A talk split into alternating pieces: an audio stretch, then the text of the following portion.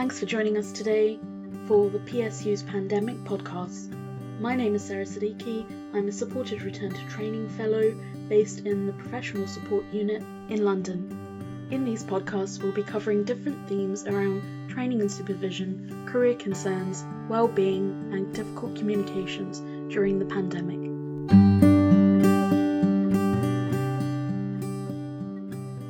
You for joining us for this episode of PSU's Pandemic Podcast on human factors in the clinical workplace. I'm going to introduce you to a team at Harefield Hospital who will be talking about how human factors affects them in their day-to-day clinical work.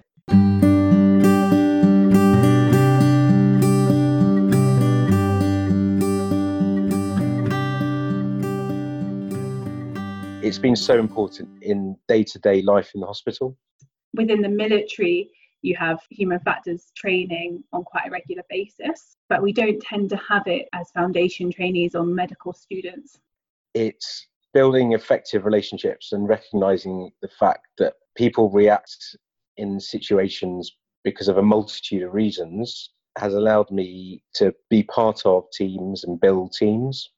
Make it more mainstream to be talking about these non technical skills as opposed to just concentrating on clinical knowledge. I think, in summary, it allowed me to build relationships, uh, which enabled me to train effectively.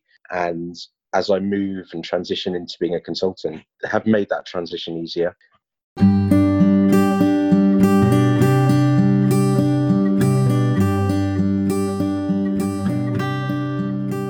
So, with me, I have Claire Mullins, who's a senior theatre service manager at Harefield Hospital. Hi, Claire. Hiya. Liz Allibone, who's Head of Clinical Education and Training at Harefield Hospital and also Chair of UK's Clinical Nurse Education Network. Hi. And finally, we have Sunny Kaul, who's an ITU consultant and a respiratory medicine consultant yeah. and head of the lung division at Harefield Hospital. Hi, everybody.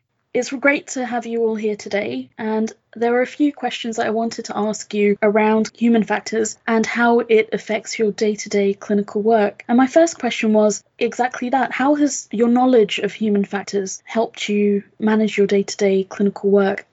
Personally, for me, I have found that dealing with staff in such a highly anxious time has been really, really interesting we talk a lot in human factors about the term of the bucket, essentially your psychological well-being um, and how overwhelmed you can be. I found that people were completely overwhelmed by this concept of COVID that we've all been inundated with. So the self-management that people would normally utilize just didn't cut it.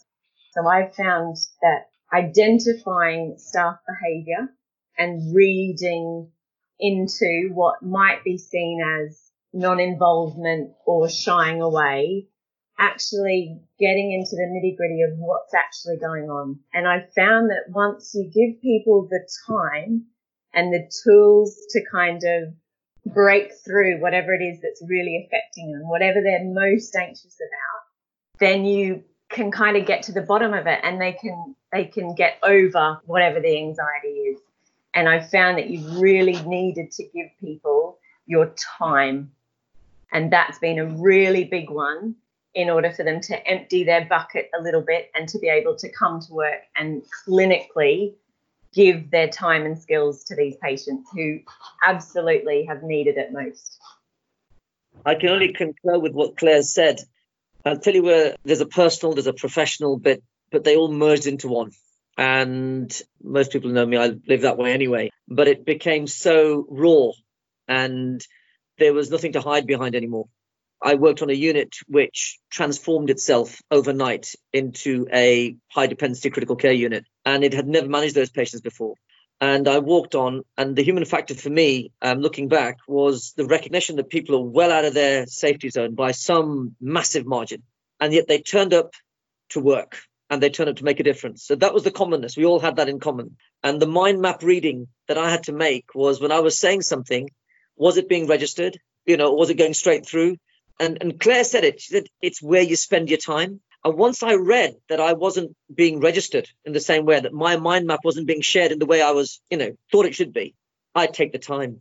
I step back and say, let's do this together. And it can be something simple as ticking off a drug chart or explaining the mechanism for why I'm doing what I'm doing, or when I ask for a certain value, what it is I'm looking for. And of course, if you take the time and trouble at the beginning and set the foundation correctly, and that communication is crucial. That's the situational awareness getting the mind maps sorted out. Then I changed my communication to what I anticipated to being to what it was. And that's tone and that's contact and that's content, but it's also pace. I completely changed the pace of what I was saying. And then, of course, I got lucky because the desired effect was the right action and the right behavioral outcome. And patients benefited hand over foot. And my colleagues' smile just broadened. As each day went by, to use specific examples, we're not used to in that unit looking after delirium and renal failure and respiratory failure and infection all in the same patient at the same time. And by the end of a week, and by the end of the second week and the third week, amazing the change they'd undertaken. Claire said, I think you hit on the nut, Claire, that taking the time to give people tools and confidence at that beginning bit and not rushing it and not assuming anything, but sharing this mind map, tone, pace, content, and when we got that right, it spread like wildfire because they spread to each other. Liz, over to you.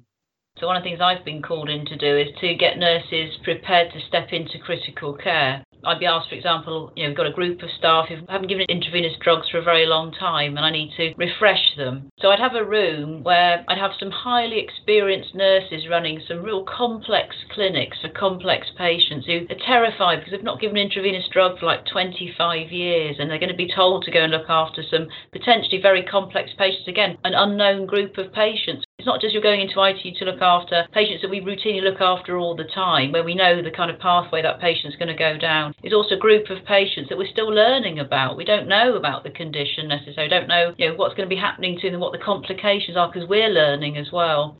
So a lot of my role was, yes, I could have a, a teaching session set up to deliver, but actually I would spend probably 50 minutes to half an hour, right, listening to them and actually listening to their fears and they wanted that. They wanted the opportunity to say that. Now, another thing is that because of COVID, we have to be really careful about the number of people we have in a classroom. So there was a big directive of no face to face teaching. You mustn't do it. But people needed to see somebody and say, we're really frightened about this. And you know, and I say, but you are experts. There are things that you are experts in. It's okay that you haven't given a drug for 25 years. Look at the things you do. Look at the way you communicate to patients and relatives. That's going to be really important when you step in and, and help. And if I'd just gone in there and said, right, well, I'm here to teach this, off we go, I would have gone nowhere.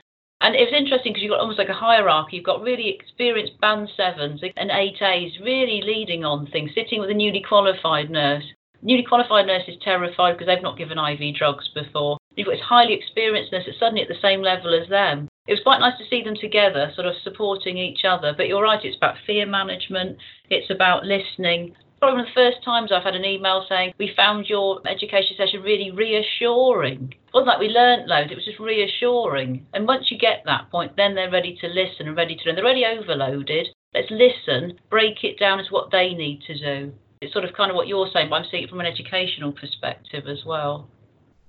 Thank you, everyone. I mean, you've already spoken about how you've overcome a difficult situation with human factors. How would you advise people to know more about human factors so that they can be better leaders and better communicators? I'm highly passionate about communication when it comes to human factors when I teach human factors, for me, it's all about guys, my favorite topic, communication, because I think I'm so amazing at it. And we're hit every day with the reality that actually I'm not. And actually, I could have done it better. And why didn't they understand? Very clear instruction I thought I gave. And then throw everyone into a pandemic. And whatever you think you're good at, you're tested to the absolute limit. The biggest thing that I have found has worked the best during this pandemic has been to communicate clearly with people. And I've been doing that via an email update. And I do that at least once a week, sharing any changes that are happening so that all the staff are given the same level of information and they're able to hear it from me. Because I think the big thing is gossip, scaremongering, all that information is completely obstructive. It purely adds to anxiety. that is the one form of communication that I have had the most response to that people say it's clear, it's straightforward, it comes whenever there is a big change that people need to know about. You don't do it too much and you don't do it too little. And people then have the opportunity to come to me if they need further clarification. For me, that's a big learning point which I can take forward. Sunny? I had several places to be at the same time. So the whole capacity work balance was a big one for me this time. Respiratory medicine, intensive care, sorting out the managerial aspects. And then as you go in there and it's unknown, Liz said it as well, it's something we're learning about as we go along. I'm the only respiratory critical care person in the hospital. I've never felt it more than I did this time. The number of calls, I mean, I my phone ran out of battery three times a day on several days. I used to walk around with a charger, and most of it was staff. And Liz said it, she was managing fear. If I was helpful, I think, was by managing fear, by hopefully being a voice of calm. And no, I don't know everything. I spent the first week talking to Wuhan and to Italy and then to Wuhan again and eight webinars with these people and sort of gemming yourself up. And there's an expectation. But I just found that when I hit the floor, the one to one was where it all started. And that's the crux of it all. If I walk on the floor and I look like I'm in trouble, I'm going to spread that like wildfire. And what I think I was conscious about, even though I've got to be honest with you, the heart was something something else, was trying to make sure that the outward facing, the content and the pace of what I was saying was structured and it had to make sense. And both my colleagues have already mentioned this already. We had people in ICU who I hadn't worked there for many years, or two had never worked there at all. The balance was already there. You could build on that. And that sense of if I get it right and I show them that this is not panic station, this can be managed. Well, knowing internally, I didn't know I could manage it or not, but that I think made it for me. And as the ward round went on, and I went on the second time and a third time in a day, actually we just cemented that relationship and that foundation just grew stronger. It can't be stronger than, as I said, the smiles on people's faces at the end of the day when they come through the shift to say, actually, we achieved something, we really accomplished something. And that smile turned into a broader smile in weeks to come when they saw people leave the hospital. And it's their work, it's our work. This is not one hour, this is not one day, but this is many days and hours of people you know, you sleep with this. I think I was murmuring about it in the night, and you come back the next morning and you're still thinking it over. People, you know, having to pass away without loved ones being there. You know, the the staff have helped me deal with that because someone, I know you're not supposed to touch each other, but someone put a hand on the shoulder and say, it's all right because they're they're listening to me giving the information on the telephone, and I put it down. They'll say, "Gosh, that was hard," and they reassure you, they comfort you, and then they make you ready to go in for the next one. In a way, they're clearing my bucket because I've got to go into the next phone call, the next ICU issue, the next clinical issue, the next non clinical issue. I've got to go into the next one. And to have someone there to lighten you.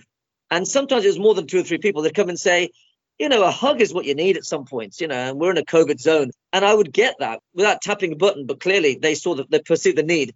And then you put the armor back on and in you go. And actually, I can never thank those people because they're in that environment and they just happen to walk in, they read the situation, they read my tension uh, without me saying anything, to be honest with you, but just listen to what's going on. They relieve me and we carry on. And caring and emotional sensitivity, it's so important, it's so understated. How that can reward you and, and make you more efficient, I think, is really what I've benefited from hugely it really shows what sensitivity and compassion and emotional intelligence in a leader using human factors to approach his team or her team, the difference it can make amongst that team. And thank you so much for sharing that. Liz, was there anything else you wanted to add? I would echo what Claire said, particularly about you know being briefed, the importance of a really good briefing. Because in our team, sometimes we'd be approached by a manager about something that we knew nothing about. We didn't know the background, so I might contact a manager and say, "Oh, I want you to take some students, or can you do this?" "Oh, no, we can't possibly at the moment." And I'm thinking, "What's going on at the moment?" And it turned out a whole service was being redesigned, and nobody told us. So it's about us getting briefings as well so that we can understand what's going on out there. So, yeah, clear, current, relevant briefings, really important. And I think Sunny was saying it's about empathy and that caring. You know, we always talk about happy staff, happy patient. If you don't look after your staff, you can't look after your patients, and you've really got to look after each other.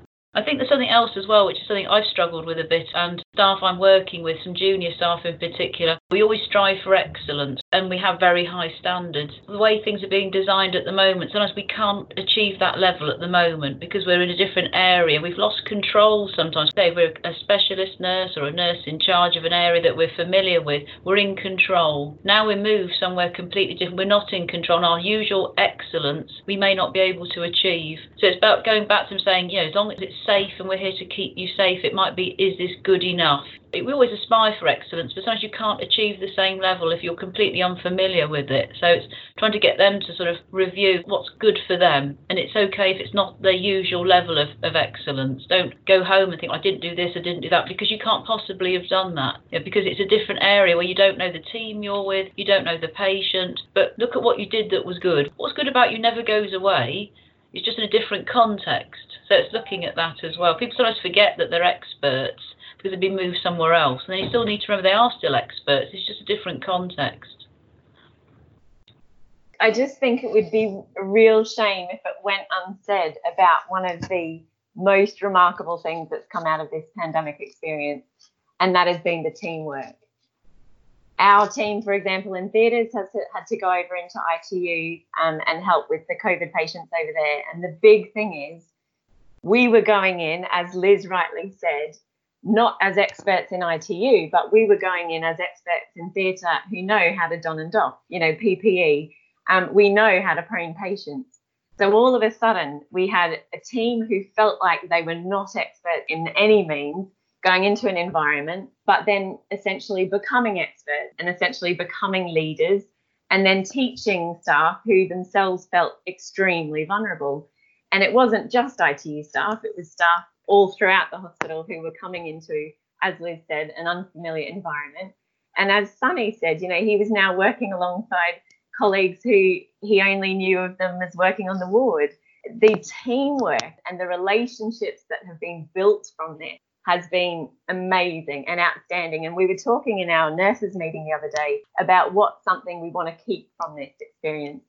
And absolutely, the team dynamic that has been built up from that, it would be a real shame if we were to ever lose that now. And I really strongly believe that these relationships will only get stronger now that we know each other a lot more and we've looked after each other.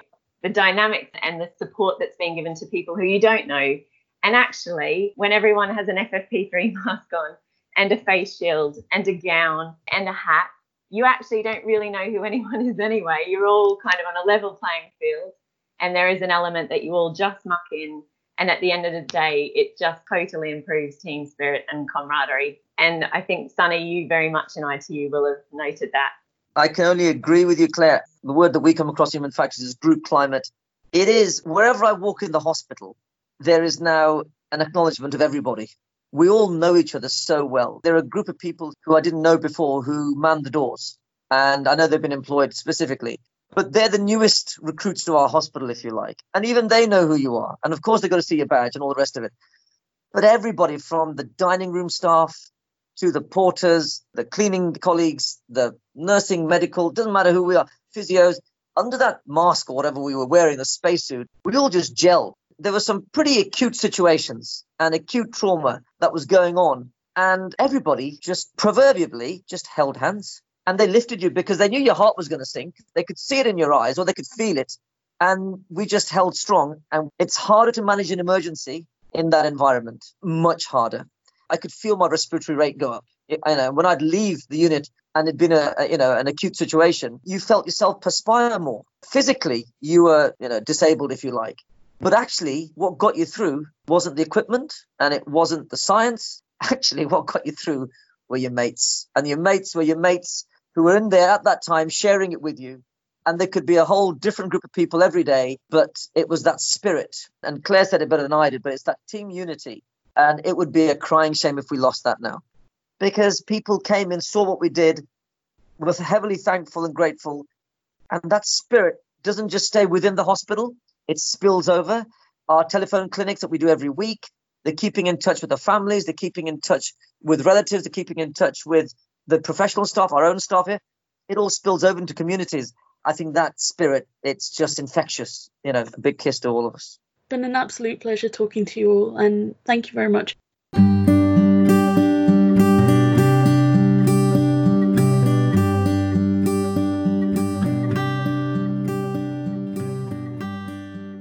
Hi everyone, I'm here today with Nabil Bhatti, who's a maxillofacial surgeon. Hi Nabil. Hi Sarah, nice to see you again.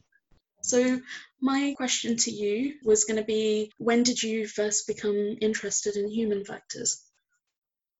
I think I probably became interested when I was doing simulation training back as a foundation doctor. And the idea of human factors was kind of put into my mind. And then when I joined the Royal London Hospital in 2012, one of the consultant surgeons there was very interested in human factors and asked me to help train dentists and junior doctors using the simulation suite. And how has your knowledge of human factors helped you throughout your training? It's helped me recognize the importance of building relationships at work and becoming aware of human factors and becoming aware of my own behavior has allowed me to recognize when I'm not functioning as well as I could do and try and stop that basically. I think human factors is a really interesting discussion because it's suddenly become on vogue to talk about it in medicine. But essentially, it's behaving in a way that we probably do in everyday life, but tend to forget about when we get to work. And it's nice that it's being recognized now that a lot of the errors that are made and a lot of the problems that we encounter at work can be overcome if we pay attention to how we behave as clinicians and just as as people really so i mean as a trainee it's meant that i've been able to develop links with not only colleagues in my specialty but other specialties and hcas porters managers and a whole spectrum of people that are part of the team It's kind of like just being human, isn't it? yeah, it's just being human. And I think the most important thing is recognizing that the people you deal with are human too.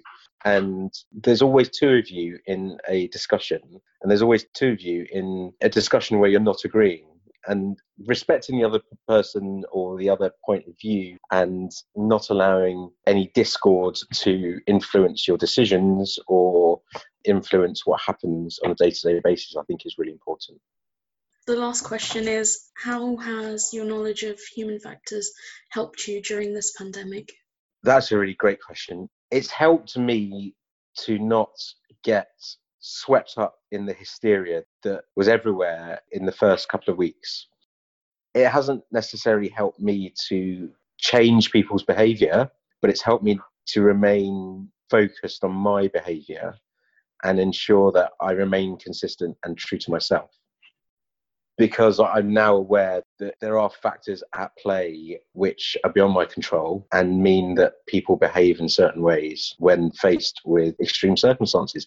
For example, there was a lot of anxiety and a lot of poor communication, meaning that people felt decisions weren't being made, even though they were being made, but it wasn't being communicated to them. And as a result, people's anxiety went up. There was lots of conflicts. And I was able to take a step back and try and identify what people wanted and try and help them get it, basically. But I think the biggest bit of it was helping me cope with my own anxiety, I think. That's pretty important, isn't it, in terms of being able to function? Yeah. With me, I have Dr. Kerry Fisher, who's a foundation trainee with an interest in human factors. So, Kerry, you're working as foundation trainee at the moment. Yeah. How did you first become interested in human factors? So I first started looking at human factors in my final year of medical school. I'd heard it discussed mainly in the context of the Martin Bromiley case, and we discussed the patient safety aspects of that, but it wasn't something that was formally taught. I'm an RAF military trainee, and they offer courses whereby you can learn more about human factors and then become a facilitator to then teach about human factors to other people. And I was looking to use my background from learning from them and apply it more with a medical background and take on it and then try and aid awareness of human factors within the medical community. I like how you've taken something you've learnt in one area of your life and then made it fit in another area, and how you've tried to use that to help other people. So, at the moment, what's your work like? So, at the moment, the foundation trainees at the hospital I work in are mm-hmm. rotating round between teams and across wards. The theory being behind that is that you'd be working sometimes in a COVID ward in higher stress environments, and then at other times working in a regular ward with less ill patients in some cases. And that would give you a little bit of a break from the fatigue and uncertainty associated with patients who are ill with COVID. And how has your knowledge of human factors helped you in your day to day work with this pandemic going on? I think the knowledge of human factors has enabled me to be a bit more aware of how I'm feeling and how I'm reacting to the uncertainty working with patients with coronavirus. I'm able to sit back and maybe be a bit less harsh on myself because I know that this is an unknown situation. Not a lot of people know how to deal with it appropriately, and therefore, I myself shouldn't be there being harsh on myself and not knowing the next step if a patient becomes unwell. I think, in terms of working within new teams as we rotate around wards, uh, I've been able to be maybe a bit more comfortable with working with different teams and different nurses and members of the MDT in terms of communicating with new people, um, integrating within the team. And then also in terms of communication, then trying to work with relatives as well. Because the thing that's completely different with COVID is that actually a lot of the times when patients are unwell, we're updating families over the phone and not able to see them and see how they're reacting to the news. And that's a good 50% of your non-verbal communication you've just lost. So being aware of that and how to deal with it appropriately, I think it has been a bit better and maybe a little bit easier for me to deal with personally. That's really insightful.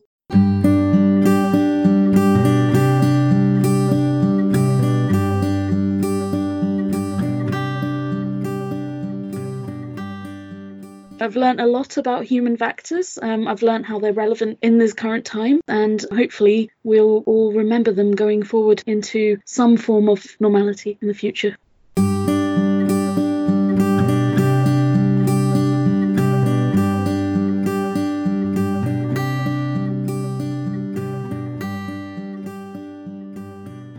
Thank you, listeners, for joining us today for our Human Factors episode of Pandemic Podcasts. Please join us next time for our next episode. I would also like to mention that the PH NHS Practitioners Programme has also got drop in sessions every day, and they are a very useful resource and it's completely confidential. So please do contact them if you need help.